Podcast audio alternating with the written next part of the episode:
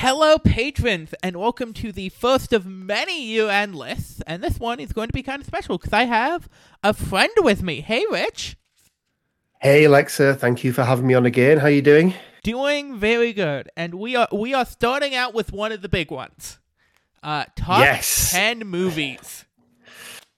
Oh boy, so many this, to choose from. Yeah, this- so many to choose from. this was a really really good year. Yes, yeah, it really was, and it was one of those. We, we spoke, didn't we, last night as we were putting, or last night for me, whatever it was for you, I don't know. Um, Time about how, yeah, we had to go back and look um, because there's so many that I looked at and was like, oh, that that was this year. Wow, okay, that felt like I watched that years ago, but Yeah. yeah, so many good ones, so many good ones. Um, so format for the show, we're going to be going each of our lists ten to one, kind of going back and forth. So it's like I'm going to be starting with my ten, then Rich will do his ten, and if at any point one of us has a movie higher on the list than uh, the other person's place, we'll just go. We have that high end we'll talk about it when we get up to that. Uh, whoever has it in the higher position, and we'll talk a little bit about it. If if one of us doesn't know the film, the other one can explain it. All that fun stuff. Um, I just I find these list things for the most part better when you have people going back and forth about it. Yep, love it, absolutely love it. So let's get into it. Uh, with a film that I'm almost assured that you have never heard of, Okay. which is the film Wolfpack. I have not heard of Wolfpack. What what's it all about, Lexa? So Wolfpack is a Chinese action movie. Okay. um that is about um a group of mercenaries um recruiting uh a uh like survivalist doctor person into their ranks while being a little bit of dicks about them dick about it but also doing um having some real solid action sequence having a pretty solid intriguing plot threat like conspiracy that they're unraveling. And i just at the end of the film, some of the heroes in it are the civil engineers, and that kind of warms my heart. Nice. That sounds uh, it sounds intriguing, most definitely. Yeah. And this is what I'm going to be doing. Now. Any of these that I haven't watched, I'll be uh, most definitely putting on my to watch list. Mm-hmm. It's is it the best action movie? No, it just hits a couple of my like right buttons. Um, that I I really I really enjoyed it. Um, it stuck with me in my memory uh since coming out in September. Um, and it's it's a real solid time. So yeah. Excellent, excellent. Well, um, my first one is the first of actually a lot of Netflix movies that I watched this year. Netflix Um, and killed it this year. Yeah, and it, and it's one that um, actually, of all the people, my son, my 13 year old son, recommended to me. Um, and it's a remake of a remake. So it's an original um, 1930s movie that was then redone in 1979, which I think is the most famous version of it. Um, but it's a film called All Quiet on the Western Front. Um, This it's a this is a film that I've been trying to get around to and just haven't found the time. But yeah, It's it's one that um, i- i- if I hadn't have been told to watch it, I don't think it would have probably popped up on my radar. Um, I'm not a huge kind of World War One war film, but really interesting. This is the from the perception of of the German soldiers. Now, just to clarify, it's, it's World War One German soldiers, so they're they're not Nazi soldiers, um, but it's all about them in the trenches, um, and it it weirdly makes you feel quite a lot of empathy for the German soldiers. Um, really, really well done. The cinematography is amazing. There's some standout performances. One of my favorite actors, Daniel Brühl, is in it. Um, and for the Marvel lovers out there, we'll know him as Baron Zemo, plus a whole bunch of other things as well. Um, but there's a young lad called um, Felix Kammerer, um, who is sort of the lead in it. Um, I'd never seen him in anything before, but an unbelievable performance. Uh, and yeah, a very very haunting movie in some aspects, but yeah, really really good movie, and it's on Netflix, and everyone's got access to Netflix somehow, right? So yeah, go and watch it. It's very good. Yeah, no, I, uh, I have seen the original All Quiet on the Western Front from what was it, thirty seven? At 30, 1930. Yeah. Um, and it's actually an anti-war film as well. Yes. That's the thing about it is it, it's an anti-war film. So uh, That, that was the thing I was going to bring up. It's the, there's always the conversation with war films, especially anti-war films, of how it's extremely hard to make an actual anti-war film because war in and of itself is so exhilarating and stuff. Uh, look at Yep. Black Hawk Down. That is supposed to be an anti-war film, but it inspired an entire wave of people to get into the army. Um, yep, all Quiet on the West is Front is one of the few war films that is actively pushes people away from wanting to join war. a hundred percent. Yeah, it, it shows the the horrible side of it um, in a way that yeah, just is, is is really good. But yeah, that is that is my number ten, Lexa. That is a fantastic poll. Um, I've just there's some films I haven't gone to, as I imagine you will also have some films you haven't gone to this year, and that one was on my list to check out at some point. Oh, excellent, excellent. Um, so my number nine is uh Bullet Train.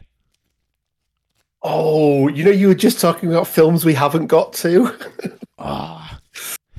yeah, Bullet Train is one I've missed. Um, uh, I don't know for you, but it just came to Netflix here in the U.S. I think it may have done. Yeah, I think it may have done here in the UK. I know I missed it at the cinemas. Um, but yeah, it looks so fun. Bullet Train is so much goddamn fun, and it has such a like solid cast. Um, because it's Joe, it's you have Brad Pitt in the lead, but then you have Joey King, Ayla, Aaron Taylor Johnson, and Bad Bunny all playing their roles. Um, it's just such a good cast, just all having fun with each other. Um, You know, a good cast doesn't make a good film, but if you've got a good script and a good cast, you're 80% of the way there, I think, aren't you? Yeah. and also the music drops in this. Uh, it does this thing t- at least twice in the film that I've noticed, where it plays very recognizable American songs with Japanese uh, ly- uh Japanese translated lyrics over them. I love it when they do that. I, I love it when they take a song. I think I, I remember one of the one of the first programs that did it where I was like, I really like that. Where they took a really well known song and changed it up and made it work for the environment that was in was Westworld, where it had like the old piano music. But I Uh-huh. love it when they do that. Really, really love it. So yeah, no. So it literally opens on a Japanese language version of "Staying Alive" by the Bee Gees. Excellent. it is fantastic. Um, and it is one of the few films that I actually found funny this year, which, if you know my relationship with comedy, is a big deal. Yep, fair Um, enough. As also just being such a fun time. These are great characters, well drawn, an interesting universe they have kind of constructed here. Um, I really, really enjoyed this one. Yeah, it is. It is definitely on my list to uh, to try and watch over over the holiday period because I've got a I've got a little bit of time off. So uh, yeah, I'm going to I'm going to try and get, going to try and get through that one if I can. Nice. So what's next for you? Next for me, and I did have to check this in terms of how people were categorizing it, and one people, some people put it in one, some people put it in the other, uh, but I decided to go with the ones that that put it in the category for me. Um, but it is um, Werewolf by Night. So yes, it's a TV special, but it has been nominated for some movie awards. So I'm taking it as I can have it. I will Um, call it in the same category as the made-for-TV movie. I, I'm, Yeah, I, I- I think I think that kind of is right. Um, and and there were years where Disney Channel original movies were some of the best movies of the year. I'm looking at you the year that uh, High School Musical 2 came out. that film is actually legitimately great. So what what I loved about this film was first of all I had no in, I had no expectation going into it whatsoever. Um, I also had it, I think it it may be one of the first Marvel properties that I've watched for a long, long, long time where I didn't feel like I knew what the story arc was going to be before going into watching it. Um, which was really nice, and I think that was twofold. That was because you know they there was such a short space of time from when they announced it and then when it actually came on, but also when they released the trailers, it didn't really give much away. Um, I loved the old sort of hammer style black and white um, take on this. It introduced um, and I suppose reintroduced some really really cool characters uh, back into the Marvel Cinematic Universe. Elsa Bloodstone. So for anyone who's a, a Midnight Suns fan, um, Elsa Bloodstone was in there. Um, it also was the first live action performance of Man Thing, even though we had seen him before. Um, in Thor Ragnarok, albeit very briefly as a as a as a statue. Um, but I just thought it was so well done. Um, it had the right amount of horror scariness um, that I could watch it with with my kids comfortably. Like my kids are a little bit older now; they're thirteen and thirteen and ten. Um, but I just thought they did such a good job with it.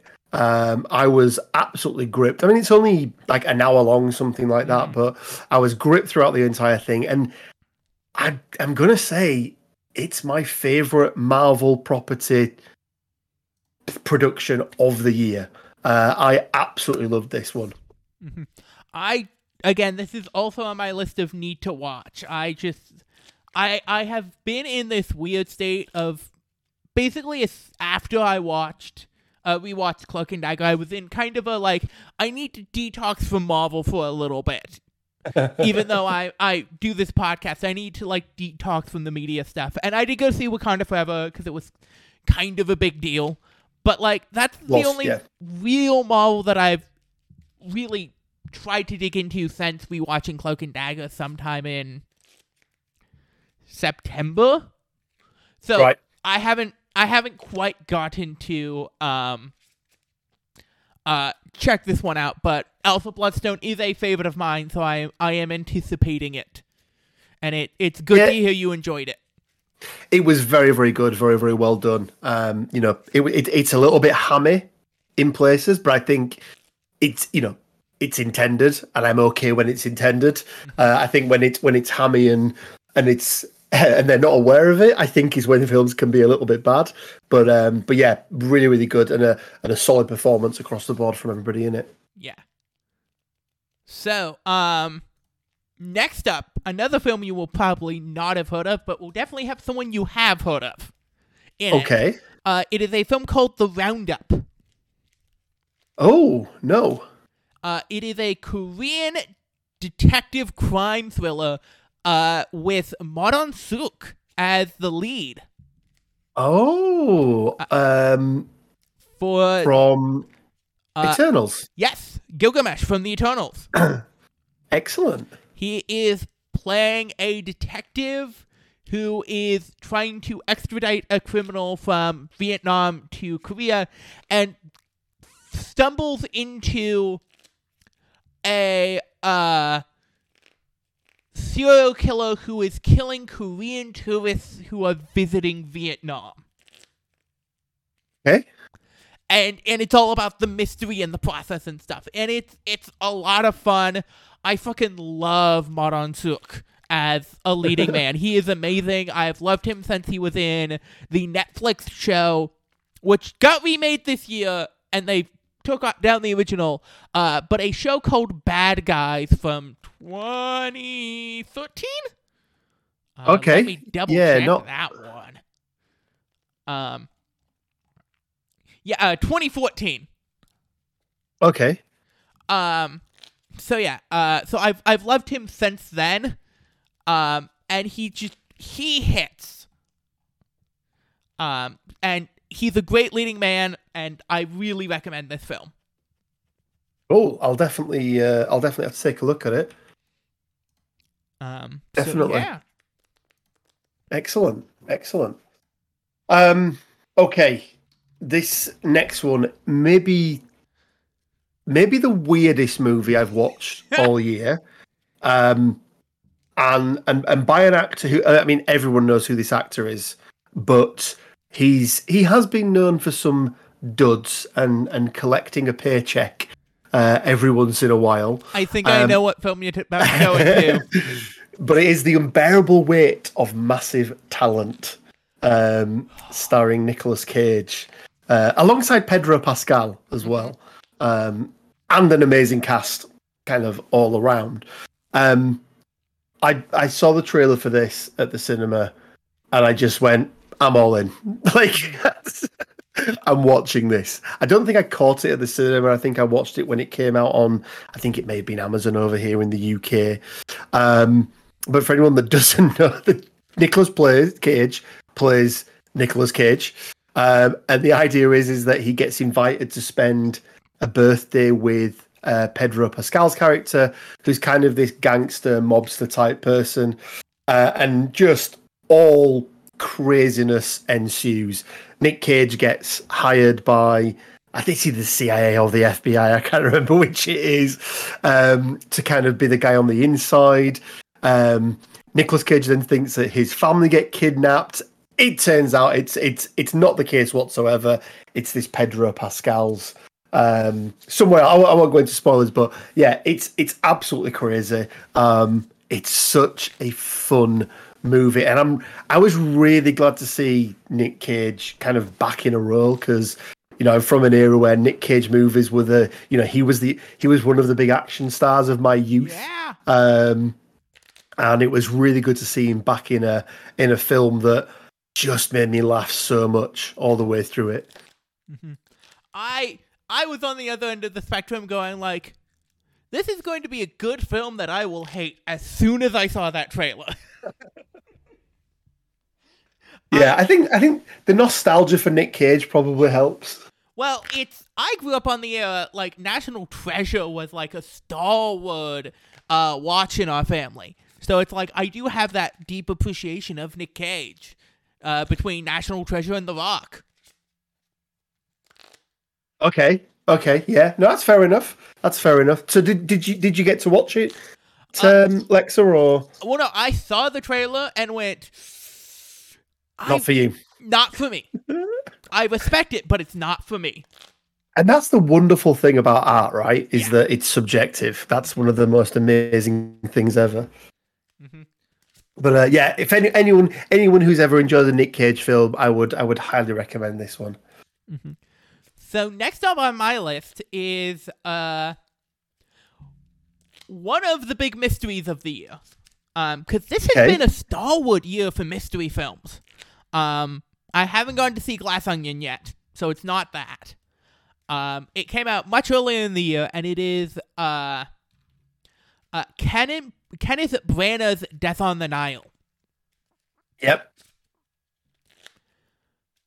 Yeah, thoroughly enjoyed this one. Thoroughly enjoyed it. Yeah, no, this this was a great film. Uh Gal Gadot does great, Letitia Wright does great. Um everybody in this film utterly kills it. Yeah, and it was kind of the sort of it, not not a sequel by any stretch, was it? But you you know we obviously had uh, Murder on the Orient Express that was Yes. done I think a year or two two before, so it's kind of the the follow up. Not follow up in terms of like the next Agatha Christie. Um, Uh, That's not what I was think. going no to. Murder on the Orient Express was 2017. It has been Wow, really? five years. Well, that's crazy to think. Um, but no, this is this is a sequel to Murder on the Orient Express because it's carrying on that Kenneth Branagh uh, rendition of Hercule Poirot Yeah, Um, yeah, absolutely. and brings back the character of uh, God, what is the character's name? Uh, his kind of sidekick character. Um, from Oh. Book. Yes, uh, played by Of Tom, course, yeah. Tom Bateman. So yeah, no, this is a direct sequel, but it has been way longer than you think it has since that Murder on the Orient Express. It's amazing what a, a lockdown and a uh, and a uh, global pandemic will do to timelines, isn't it? Um, I do want to give out a special shout out to the like rising star out of this cast, Emma McKenzie, for playing uh Jacqueline. She, Ma- It's Mackey, isn't it? Emma Mackey, is it? yeah, probably, Yeah. she was amazing in it. yeah. No, it is stunning. Uh, Yeah. in this film. So yeah, that was my number four, uh, six. Let me check now. Um, number six? No, number seven was that. Uh, 10, 9, 8. Yes, you're right. I did Just math. making sure I've got my numbers right. I did math instead of counting. That was my mistake. um, okay, the next one is another sequel. Uh, it's another sequel nobody asked for, um, but it's it's another sequel that most definitely um, over, oh, just overachieved in every way, shape, or form. Um, and that is Top Gun Maverick. this Um, this would be on my honorable mentions. Yeah, I, I I caught this right at the back end of the cinema. Um, I was like, ah, it's fine. I'll watch it. You know, I'll watch it when it comes out. It's not really, you know. I used to go to the cinema, you know, six, seven times a week. That's now, you know, once or twice a month if I'm lucky, just because of work and family life and everything else. And my next door neighbor said, you need to go to the cinema and watch it. So I ended up going at like I think like an 11 p.m. showing, like two days before it stopped here in the UK. And oh my word, I am glad I did. Um, the the cinematography and what they've done, breaking the barriers of of what's possible for you know airborne cinematography is unbelievable. Um, and it's just an amazing story. Yeah. And it's really weird because it's an amazing story where there is okay, there is there is a a a um antagonist as such, but you don't know them. They're they're faceless, they're countryless, they're just, you know, unnamed things. And the way they're able to create the relationship, I think, between Tom Cruise's Maverick and Miles Teller's um, Rooster, who's the the son of Goose, in it is unbelievable. Like the Yeah. the tension that they had was amazing, and it was. I was both really, really happy, but also really sad to see Val Kilmer on screen as well. Um, I thought they, you know, the fact that they went to the lengths they did to get him in the movie, I thought was really good and really nice. But obviously, it's never nice to see again one of your childhood, you know, childhood stars kind of be in that condition. But yeah, I absolutely loved it. Uh, I thought it was an amazing action film with with not a huge amount of action, but yet it still managed to be an amazing film. So yeah, really, really enjoyed this one. I'm not sure how it will be on the small screen, um, but definitely on the big screen, and not just the big screen as well. But you, when you've got that big surround sound, you know, Dolby Atmos in in the cinema, um, it was absolutely amazing. Yeah. It's uh Top Gun Maverick is a film that I really really res- I enjoyed and respected. Um but it's like I had quibbles with. And in that apoliticism that you really liked where it was against this faceless nameless threat, I found irksome a little bit more. Um, and that was like, so it's these little quibbles on perception that can really push these spots. Oh, absolutely. Yeah, absolutely. No, for me, I mean, I mean, you know, you, you can kind of get, and there's, I think there's been videos breaking it down, hasn't there? I think like um, Matt Pat on on um, film theories and things did like an hour long video trying to work out where they were based on know, the types of the types of planes that they had access to and the the terrain and all that kind of thing. But you know, it, it's implied that it is like a you know a North Korea maybe kind of type thing, uh, or like you know an old Eastern European powerhouse. But yeah, it, it's never explicitly said. Yeah. Um, but I gather we live in a very different climate now than what we did back when the original was made, because they were just like, yeah, they're Russians, No, and that was it. Were they nameless in that one as They well? were nameless threats in that one too. Oh, again, maybe that's just me filling in the blanks because I think there were MIGs, weren't they, in the last one that they were coming up against? So, yeah, um, but again, that's probably me just filling in the blanks. Yeah. But um, yeah, it, it, it was a movie. My initial reaction when I saw that they were doing this was like, "Oh, come on, Tom, you don't need another cash grab. You're a good actor. You don't need to drag up a movie from what twenty odd years ago, maybe." More than Um, yeah, maybe even 25, uh, maybe even the 30, actually, when I think about it. Um, that, you know, just, just as a cash grab. Um, and don't get me wrong, it made a lot of money, but I think it definitely delivered. 35 years on Oh, Top Gun. That makes me very old. Uh, Very old indeed. So yes. So as we get into my number six, this is my first of two documentaries. Ooh, now I am intrigued. Uh, and this is uh, Moon Age Daydream, edited and directed by Brett Morgen. Ooh, Which not is- one. Uh, docu- the first officially authorized documentary about David Bowie. Oh, it's the Bowie one, yes. Uh, using a bunch of unreleased footage from the Bowie's personal archives. Yeah, I this this is on my list. I need to see this because I'm a huge Bowie fan. Oh, we little little tidbit uh, for you, Alexa. We share the same birthday. Obviously, different years. I'm not I'm not quite that old, but uh, yeah, eight, eighth eighth eighth of January. I share my birthday with uh, with Mr. Bowie. It is great. And it is my favorite type of documentary, where it is all archival footage. There are no cutaway interviews. It is all actual, like, the experience of these people as documented at the time. And it is Yeah. fantastic. Yeah, it's something that happened. It's not somebody's reinterpretation or you know half memory of things that happened. I I I, do like that. Yeah, I do like that a lot.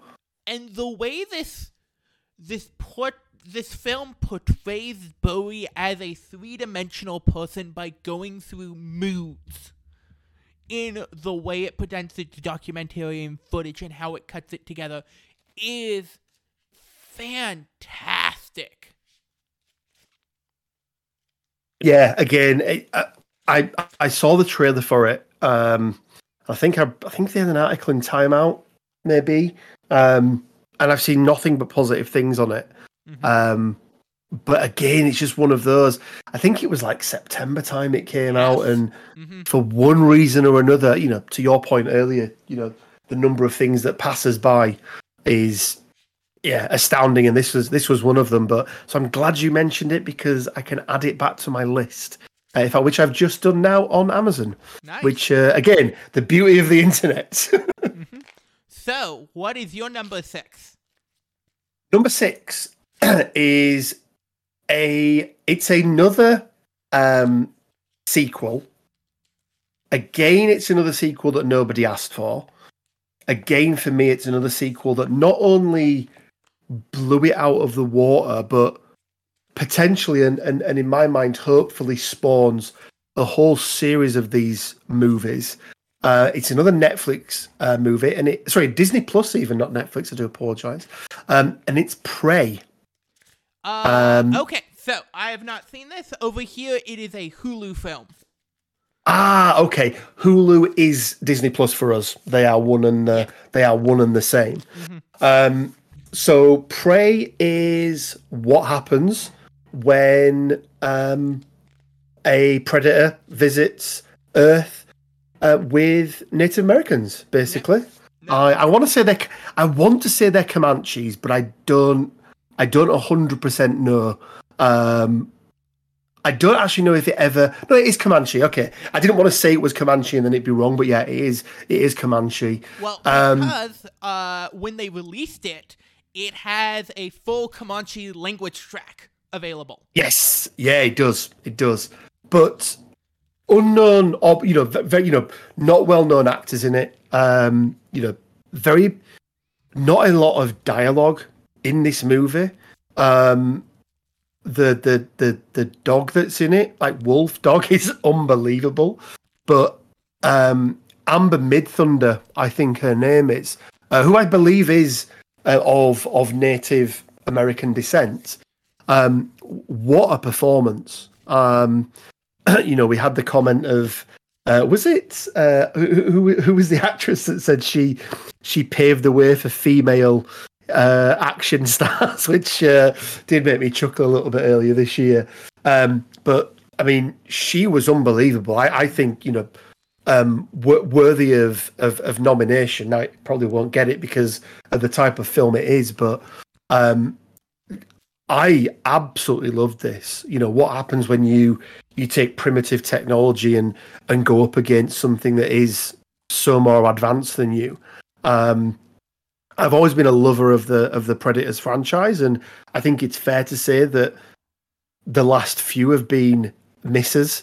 Um, I didn't I didn't mind the um, Adrien Brody one uh, where they ended up on the different planet, but outside of that, um, I think the, the the new one that was done a couple of years back was utterly terrible. Yeah. Uh, and and again, you know, so I, I came into this going, oh, really, another Predator movie? Oh, look, and it's it's Predator with Comanches this time, and I was just blown away because yeah. this wasn't this wasn't filmed and directed like a Predator movie. It was filmed and directed with amazing cinematography. Yes, the action was there, but it wasn't just action for action's sake. Um, I yeah, thoroughly, thoroughly enjoyed it. And again, for me now, I want to see what happens when uh, a predator drops into the Wild West. I want to see what happens when a predator drops into feudal Japan. Yeah. All of these now. Uh, that's that's kind of. I think it's just blown the doors open for for these for, for this franchise to really uh, mm-hmm. really shine. With the predator being the main character, or the you know the predator being the sort of link that that links all those films together. Yeah, I can 100% see that. Again, this was on my list of things that I was trying to get done before this recording and didn't get done.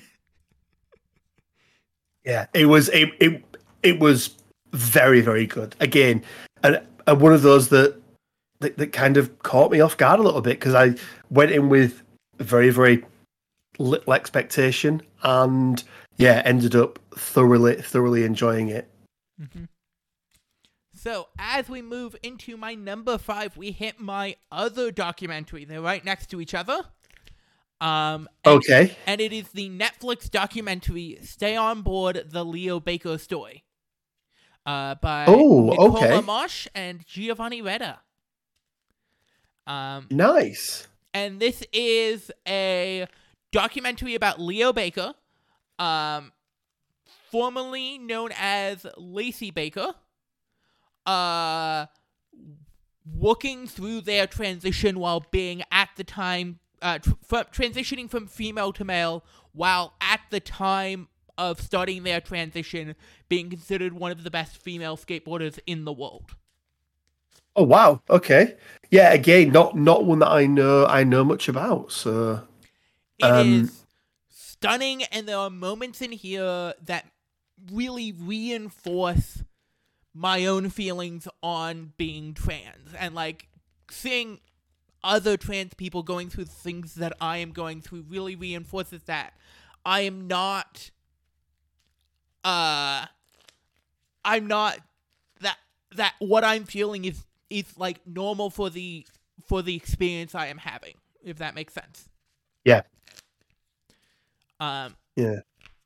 And it is That's it's also just fascinating and Leo is such a good presence to really ground the film.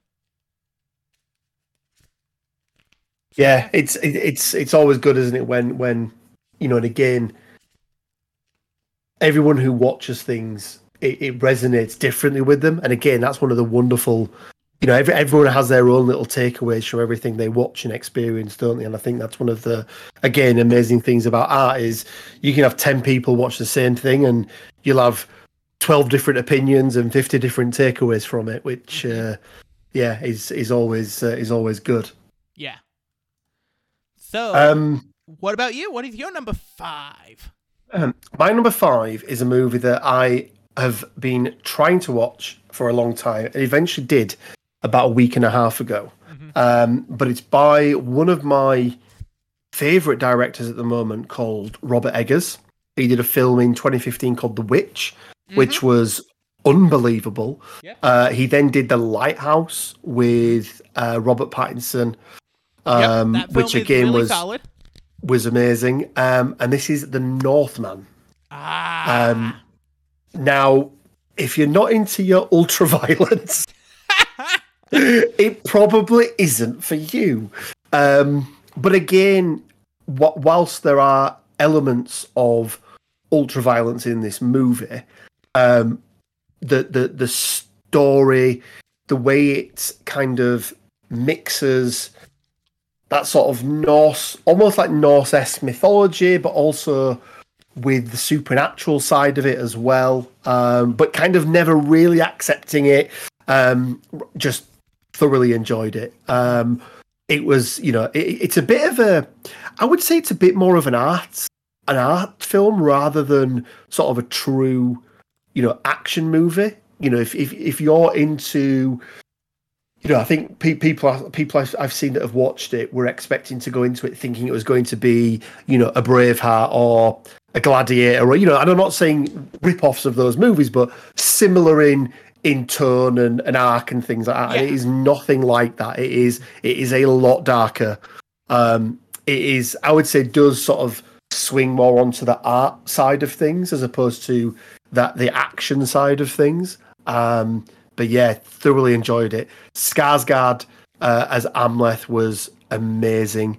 Um, and uh, you know, I love I, I I love Willem Dafoe, and I love seeing anything seeing anything with it. And again, another another outstanding performance by Anya Taylor Joy, Yeah. who just seems to be knocking it out of the park with everything that she does at the moment.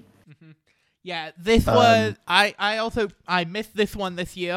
Uh, I didn't want to go see it because I love Anya Taylor Joy.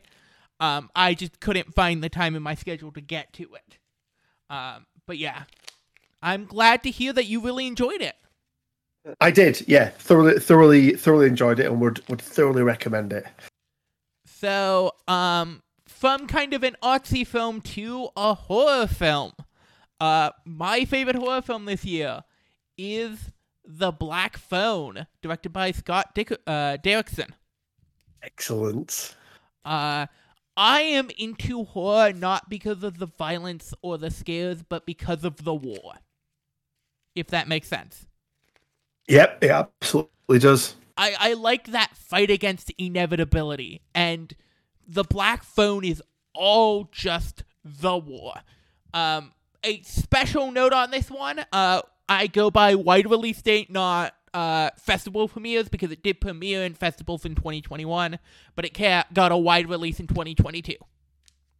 Yep, I, I have one of those as well. So I, I, I went the same of like, yeah, general release is generally when people get to see it, right? So Yep. Um, but this is such a great film. Uh, the cast utterly kills it. Uh, Mason Thames is great. Ethan Hawke is creepy in all the best ways. Um, I was, going to say we've just done back to back, back to back Ethan Hawke films actually, because Ethan Hawke was the uh, was the was king was the king in in the Northman as well. So yeah, well done. Ethan Hawke's having a good year. Yeah. It it is a very good film. Um and it it's a really interesting period piece in the 80s because it's it's that like the things it takes about the 80s to focus on is the way that the 80s and the social situation specifically in the 80s allowed uh allowed for both widespread bullying and and that stuff. But also then you had the ac- epidemic of children kidnapping in the 80s and it, it's really playing off of those things. And i think it's it's a really good film and my favorite horror film of the year. Yeah, because it because it starts out, doesn't it? And um, I I don't think it's implicitly clear at the beginning of the movie that it's going to be a horror. Because you know it's the child kidnapping and you know he obviously looks you know Ethan Hawke looks looks creepy but obviously then he starts receiving those phone calls doesn't he? Yeah. and that's when you that's when it kind of you really know that it's gone down that road. Um hor- horrors are not my favorite genre of movie. Um i i like to be scared a little bit but i don't like to be scared too much. I i only tend to like horrors that are a little bit more grounded. Um but again you know i think this is a, a game by Blumhouse who at the moment just seem to have an absolute tact for taking a very very small budget and doing wonders with it. Um, you know, if you look at the returns on, you know, whilst this movie won't be in the top ten lists anywhere of um, of money made this year, if you actually look at what it costs to make and produce, Yeah. and then actually what they make from it, the returns they're getting on these Yeah. um, sort of smaller, you know, horror movies are unbelievable. So uh, yeah, I I haven't I haven't watched this fully yet. Um, it is one that I need to go back to. Um, 'Cause because this film again, I cost- don't really like horror films.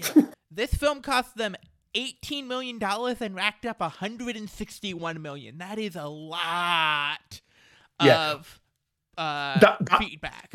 Yeah, that that's you know that's equivalent. That's better than what Endgame did. If Yeah. you look at it as a return, a percentage return on investment, right? Yeah. And you know that's that's a what a one point something billion dollar movie. Uh-huh. Um, so yeah, Blumhouse do a do a really really good job with that. So, what is your next film? So my next film um, is again the caveat of it was released kind of towards the back end of 2021, but purely for the you know purely for the nominations. But it had its general release, I think 7th of January. So this may have been the first movie I watched this year, um, but it's got one of my favorite actors in it, Stephen Graham, um, and it's set in a scenario that I can relate to, being an ex chef, and it's called Boiling Point. Ooh, I Um, haven't even heard of this one. It is unbelievable. Um, it's it's essentially it all takes place within a single night, uh, or even a single shift of a restaurant, um, and it's all the things that happen in that restaurant, and you are. I have never been on the edge so much throughout a movie. Just the tension building and building and building and building. And it's not the fact that there's one big thing that happens in this movie that blows up. Mm-hmm. It's it's tens of little things that are just there eating away at you all the time. Some great individual performances. As I mentioned, Stephen Graham, who is one of my favorite actors um, of probably of all time. Um, Jason Flemyng's in it as well. Um, Ray Panthaki, again, an amazing performance. And then probably the, the sort of second lead, who's uh, Vinette Robinson. She plays the um, the, the the sous chef in it. Um, is really really good. But yeah, if you haven't watched it, I, I believe it's Netflix. Um, it's very very good. Um, you know, it's it's not it's not an action movie. It's you know, there's there's there's not a a whole bunch of things that really happen in it, but there's lots of little things that it will leave you it'll leave you feeling like not many other films could. Um, so yeah, it's it's a it's a really really good movie and one that I thoroughly thoroughly enjoyed. That is a fantastic pull.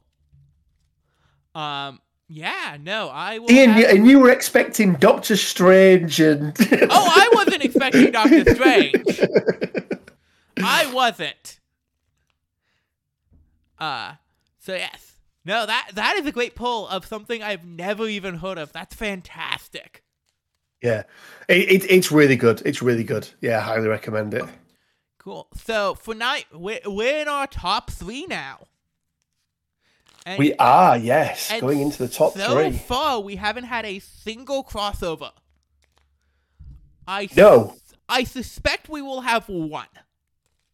I I suspect we will have at least one. Yes. Um. Yeah, probably one. Now looking at my looking at my list, I think probably one. So, uh, next up on my list is the Korean action film, and uh, another example of as long as you don't mind ultra violence, because this has ultra violence is only the East Asians can do. Project Wolf Hunting. Oh, Um, again, one that I've not heard of. Yeah. So this is a story of basically um there is a prison transport on a cargo ship from uh the Philippines to South Korea and it the criminals get out and it starts becoming a war between the criminals and uh the cops on board. And it's using some very, very good practical effects. Some of the best practical effects I have seen all year, if not the last couple years. And then, Oh, this. and then uh, about halfway through the film, essentially the Predator or the Terminator shows up. And it in. yeah. this movie I am all in. slaps, but it's also like this is a paint the room red style action movie. I uh I like the look at it. Yeah. This is this is a hundred percent going on my on my uh on my list. Um I mean I already spoke about how you know my love for Predator movies. You can add the Terminator in there as well. Um, you know, being a being a child of the nineties, they were definitely the films that I watched.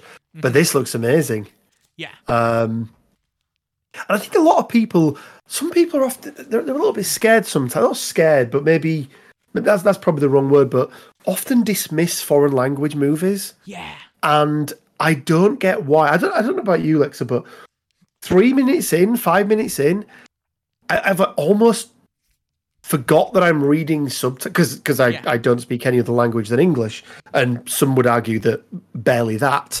Um, but but um, I often just forget it. Like it's almost as if I'm hearing them talking, even though I know I'm not. Like Yeah. it, for me, it just disappears, and I'd I'd much rather watch a subtitled foreign language film than a dubbed foreign language film. I I detest dubbed films. I I really really don't like them. Um, I think but yeah, the this is fact- one that miss. I think the fact that there are four non-English films on my top 10 list says how I feel about foreign language film. Absolutely, absolutely.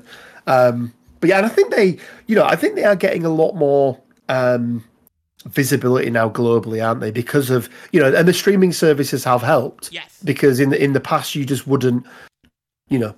We, we have you know Sky over here, which is you know I, I probably the I gather the equivalent of like HBO over there for you guys. I'm not quite sure, um, but that's where you know the mo- you know the movies are released, and we've got like you know the sort of terrestrial TV and things, and you would never get a foreign movie on there, at least not at a time of day that you could actually watch it because they'd be on in you know early hours of the morning or something. Yeah. Um, but I think with streaming now, you just get access to so many things that you just wouldn't have done before. So yeah, this is absolutely going on the list. I'm just trying to work out where I can watch it. So um, it only so it may be another maybe a hot minute till you can see it because it only came to theaters on the 21st of September. Um so oh, okay. I don't even think the physical release is out. Third of March, 2023 is when it's released. Um, Uh physically. uh, no, is when it's it's when it's going to come to cinemas. I think. For Um, you guys?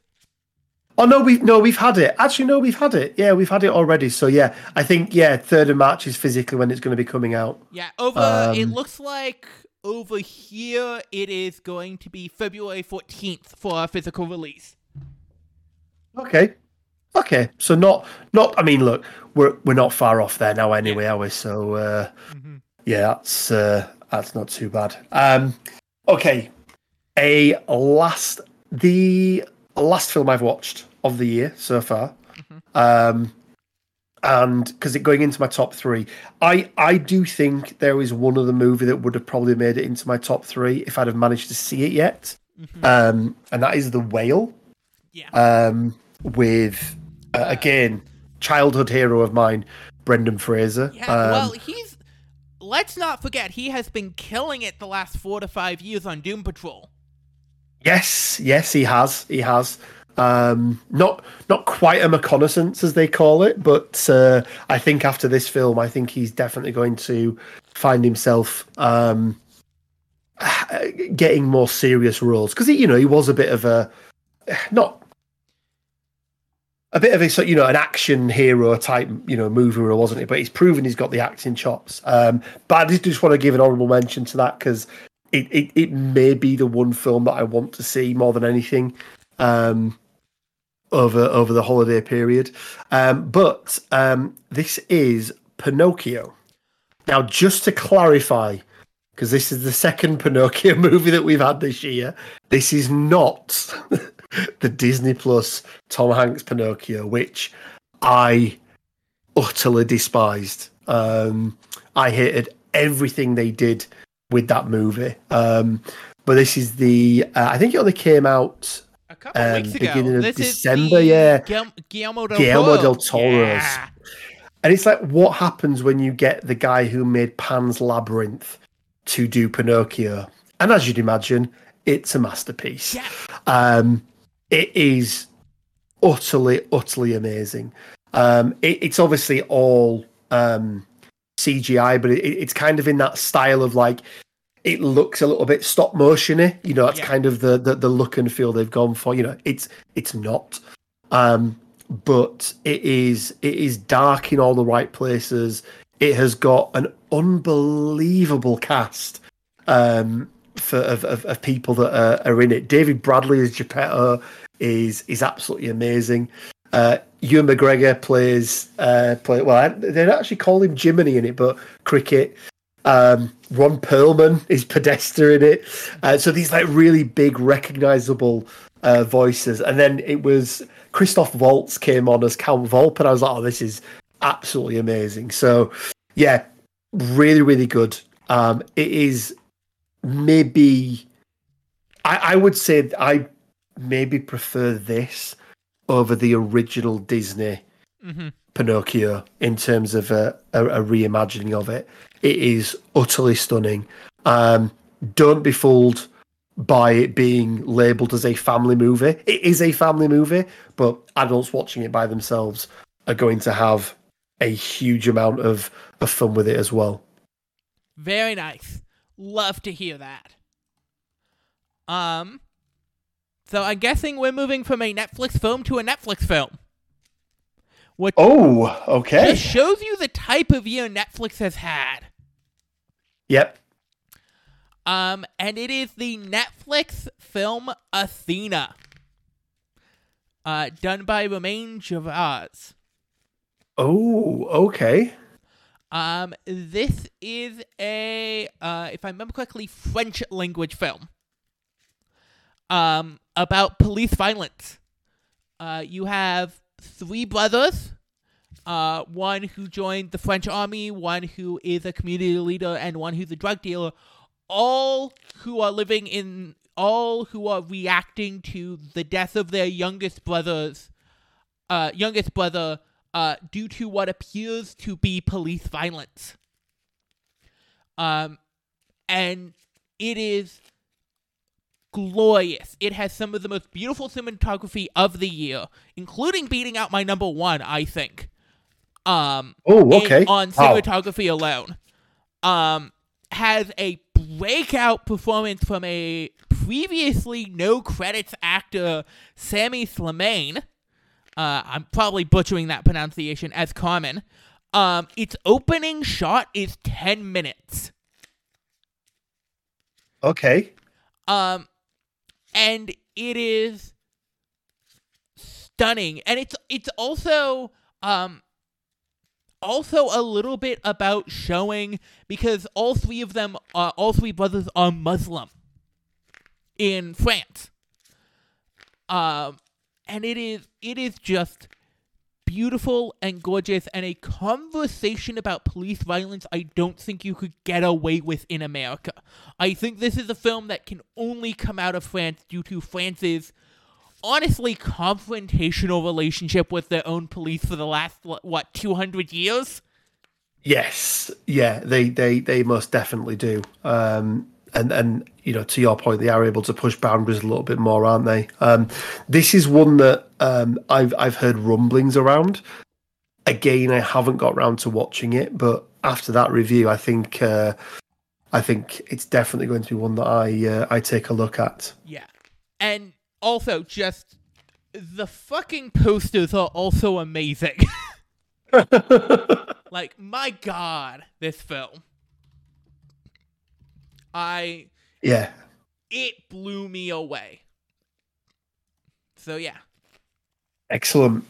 well, going into my number two, and I thought long and hard about this, and I I put them the my, my number two and my number one movie side by side.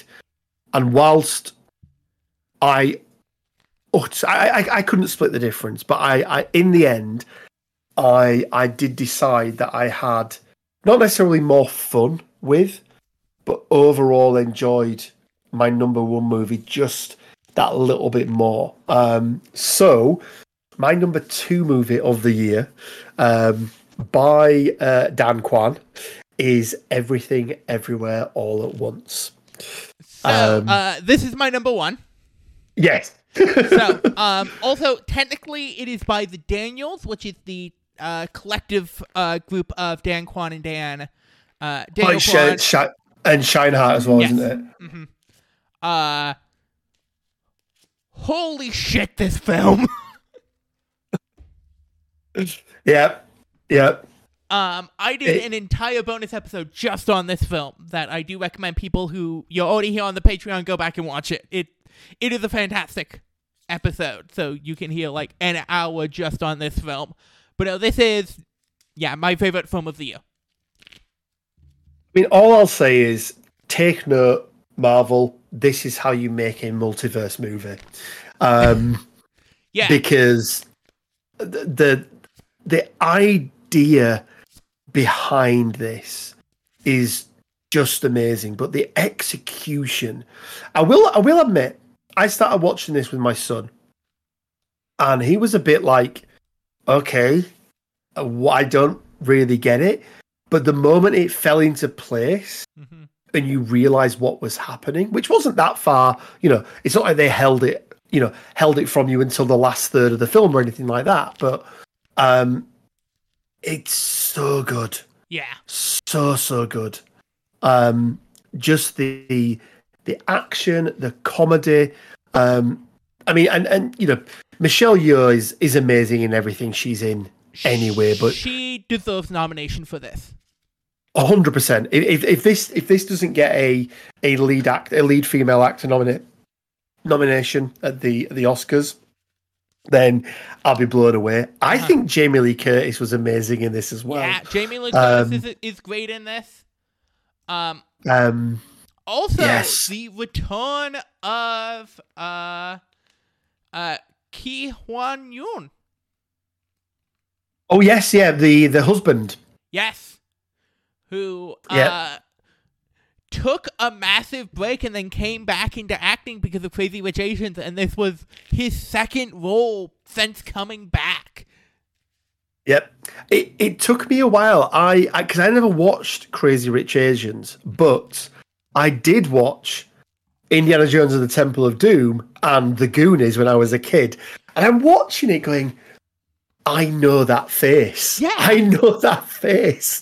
And um, I had to, I had to end up looking, and I was like, "Oh, it's Data and Short Round from Goonies and Indiana Jones and the Temple of Doom." Um, but he's amazing in it. Like, you know, it, it, playing playing multiple because that's essentially what they're doing out there. They they're playing multiple characters or multiple versions of characters. Yeah. within the same movie, and quite often, you know at least for his character, wearing the same clothes a lot of the time. Um, you know, other than when he's in the van, and being able to distinguish, you know, you knew instantly just from his facial expression which version of the character he was. And I thought the ability to do that was unbelievable. I thought it was it was really really good. Yeah. Um, but yeah, thoroughly, thoroughly, thoroughly enjoyed it. Um, yeah, really, really enjoyed the movie, and I love James Gong. I love James Hong as well as uh, as Gong Gong, the grandpa. Yeah. Um, he uh, for anyone that doesn't know, he's he plays Mr. Ping in Kung Fu Panda, uh, which I've which I just found I think is great. Um, so that's Po's adopted father in uh, in Um, uh, in Kung Fu Panda. But yeah, it was such a good movie. I want the one I want to pull out is uh freaking Stephanie Hsu as Joy, who just kills it. She was very very good. Yeah, again, you know, again playing all of those, um, you know, parti- you know, essentially different characters, right? Yeah. That's that's. I think the first thing I saw her in was the marvelous Miss Mrs. Maisel. Yep. Um, was the first thing I'd seen her. I know she's done some some other stuff as well. Maybe she was in Shang Chi as well. yes, actually. she was. She was Yeah. one of the smaller roles in Shang Chi. Yeah, um, but that's the thing that I remember her for, Mm-hmm. and I was like, wow, okay, she's just absolutely blows it away in this. Um, so it's it's not surprising to me, uh, having dug more into her background, that she kind of she blows this away because she was a stage actor for a long time. yeah, So it's just yeah, no, this is one of the best films of this is the best film of the year in my opinion, and already a contender for the decade and yet list, let alone my uh, top ten of all time. This may very well go into. whilst it only makes my top uh, number two of the year, I would say it is definitely up there in my my top fifty movies of all time. Mm. um, easily, easily in there. Um, which you know, I've got a, I've got a few years on you, Lexa, in terms of age. So yeah, you know, couple. I probably watched a few more movies. So that's Uh-huh. why I feel like I can extend it out a little bit. I could probably extend mine Um, out a little bit, but I would have to. Uh, well, I only know my top ten really definitively because we recently did. Uh, the Sight and Sound poll recently happened from the British Film Institute. Um, and one of the podcasts I followed was like, "Hey, everyone, send you send us what you would have submitted for the Sight and Sound poll." So I really sat down and did the work to figure out my top ten uh, because of that. okay, okay, no, that makes sense. Yeah, I mean, it, and again, it's it's a constantly changing thing for me Yeah, because if you ask me really on a is. Yeah, you know, a Monday it's this, and then on a on a Friday it's this, but um, there are some there are some consistency in there. Um, but yeah, so my my number one, and again, I had to think long and hard, and I know that I know this isn't everyone's favorite interpretation of this of this character, um, but I am going with Matt Reeves, the Batman. Ooh, Um, I I rewatched it three weeks ago, um, and I actually rewatched it after I'd seen Everything Everywhere Always at Once, and that's what really got me thinking about, you know, which, which is my favorite. Um, but I I just I thought this take on Gotham. Um, anyone who thought Twilight Boy couldn't be Batman. Um, was an you know, idiot we- and obviously hadn't seen The Lighthouse. go watch The Lighthouse. Go watch The King. Uh, what's the other war movie that he's in as well? Like it, Robert Pattinson is It's great. an utterly amazing actor, and he will be. I I, I genuinely believe he will be the. You know, w- w- pick whoever you want, right? The the the Leonardo DiCaprio, the you know whoever you want of of our generation. He is going to be. He will win an Oscar, Un- Oh, undoubtedly undoubtedly. he will win an Oscar. Um, Zoe Kravitz as Selina Kyle is amazing. I loved that they went into her backstory a little bit more as well. Um, they were also cowards with her, so we'll get to that in a second. Um, but I just thought, you know, um, Colin Farrell was unrecognizable Yeah. as Oswald Cobblepot. Um, I, he, yeah, he was really, really good in it. Uh, I believe, and, and and things have been shaken up at DC with the introduction of of James Gunn and and the new DC studios now. But I know that there was talks of having a spin-off series Yeah. centered around him. I kind of got Gotham vibes from it. If you ever watched the Gotham TV series, in terms of what they were talking about, but obviously set Not within. only have I watched Gotham, I have watched enough of it to have distinct opinions. um, and I, I, I like Gotham for the most of for the most part. Um, Gotham but- is the closest we have ever gotten to what it likes what is like to read comic books week to week, where it is batshit insane and holding itself together by a thread. by a thread. Yeah. um, I thought Andy Serkis is Alfred. He's maybe the only Alfred I've seen that I looked at and went, "Yeah, do you know what? I could believe that guy's got military training, and I, I- reckon I he could kick my ass." I will throw another Alfred into there. Um, okay. just because uh, it is uh, a uh, younger interpretation of it, and it's Jack Bannon's uh, Alfred from the Ah. Pennyworth TV show. From the Pennyworth, yeah, I haven't watched that, so I can't, I can't call up on it. But yeah, yeah, I'm, I'm sure because yeah, it's a, it's a younger version of it, isn't Yeah. it? Um, Jeffrey Wright, um, who I loved in Westworld, uh, I thought was, you know, they did a really good job as as as James Gordon, and you know, again, some people didn't like him, but I actually think Paul Dano did a really good job as the Riddler as well. Yes. Um, you know, the soundtrack was amazing. It was dark.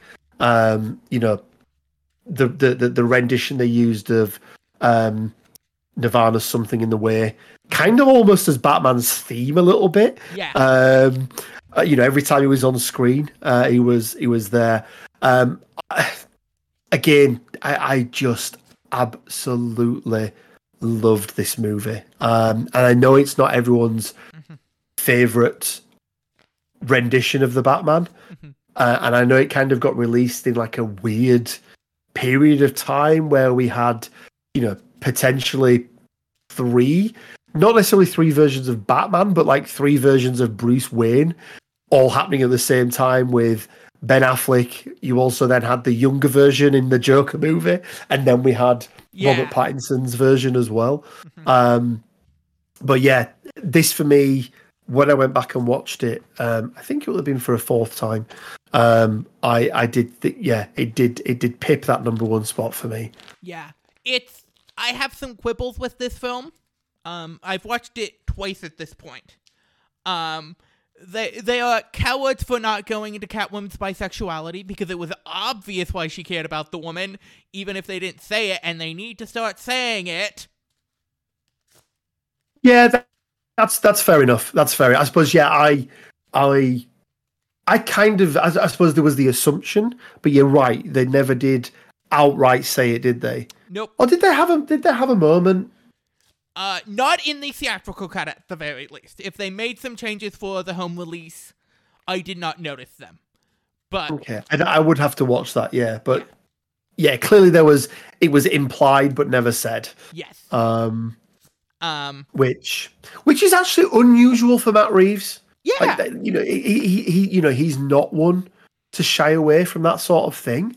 Um, which, yeah, I don't know. It, it was it, was it was just interesting that they did because obviously, yeah, he's not he's not one to shy away from any you know from anything really. So, um, yeah, but I I even even with his you know no no movie is perfect. Yeah. Um, but even with its flaws, for me, uh, it was I it it left me wanting to see more of this universe Yeah. um because it again it it felt grounded Mhm. and kind of where even though i do like you know the the marvel stuff it's kind of where i like a lot of my my movies Mhm. um and for me it had um it it, it almost had i'm trying to think of the um what's the the the, the film series uh with oh, I'm forgetting his name, Morgan Freeman,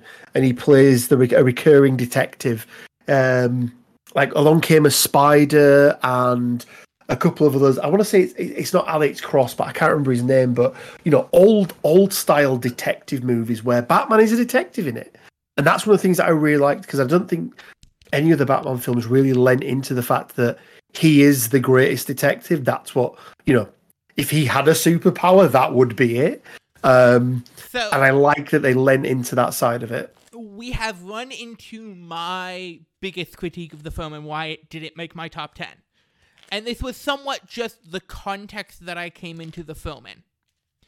Okay. But I got frustrated that it wasn't a mystery.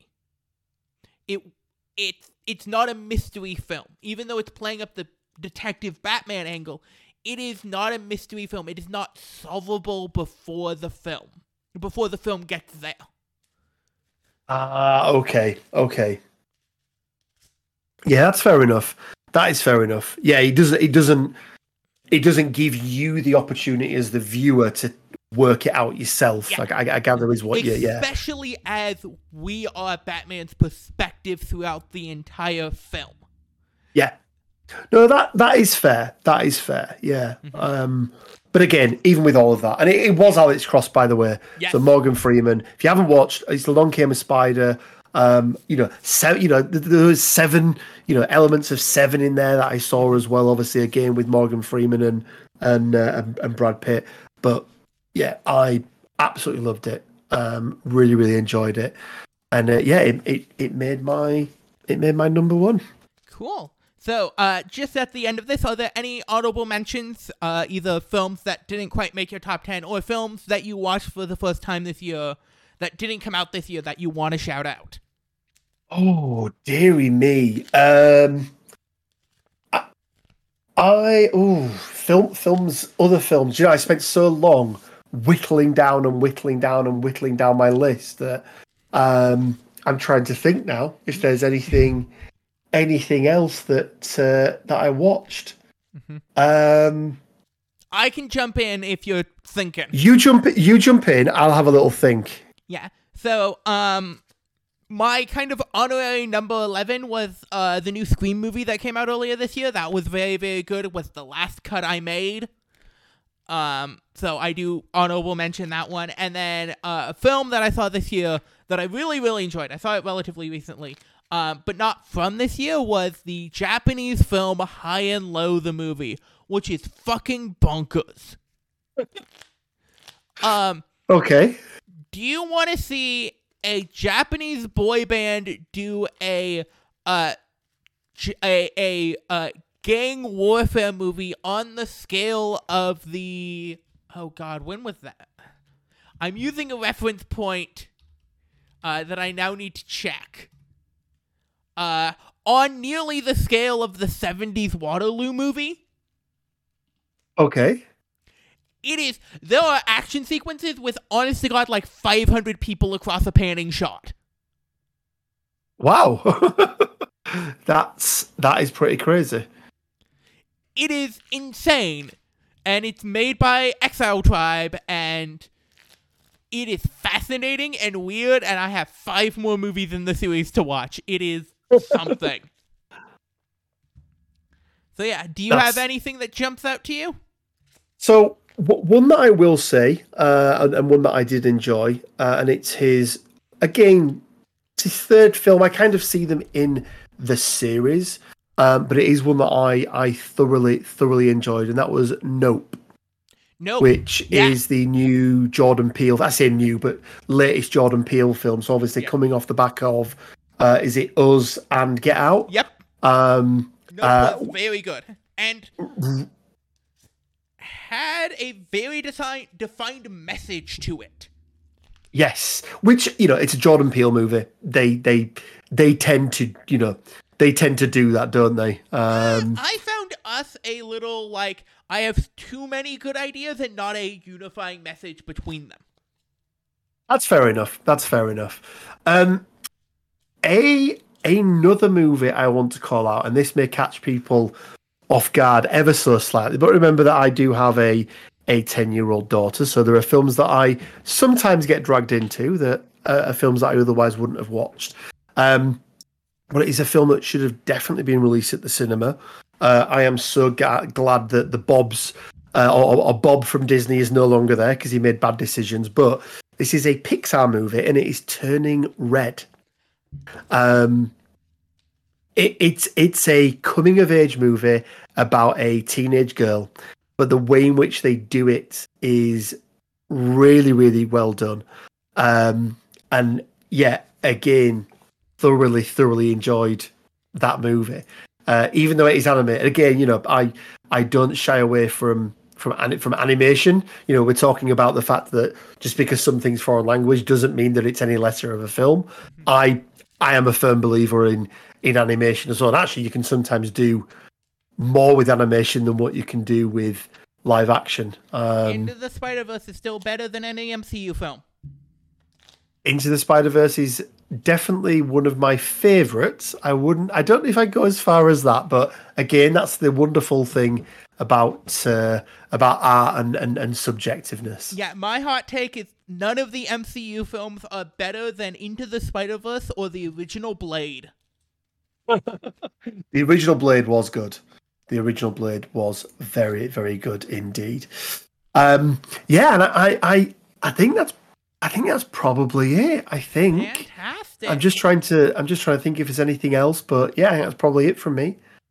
Fantastic. So that was uh, the top 10 movies. Uh, that was a whole lot of fun, and we are going to be back tomorrow with another fun list the top five TV shows of the year. So expect that tomorrow. Thank you very much, patrons, and thank you very much, Rich, for joining me. No, thank you for having me on. Look, outside of gaming, talking movies and TVs is definitely my uh, my next favorite thing. Um, so uh, yeah, thank, thanks for having me on, Lexa, and uh, yeah, I'm looking forward to uh, to doing the next one with you. Mm-hmm. I I am expecting us to have zero crossover for TV shows. I would not be surprised if that was the case, yes. cool. Well, once again, thank you, patrons, and we will see you tomorrow.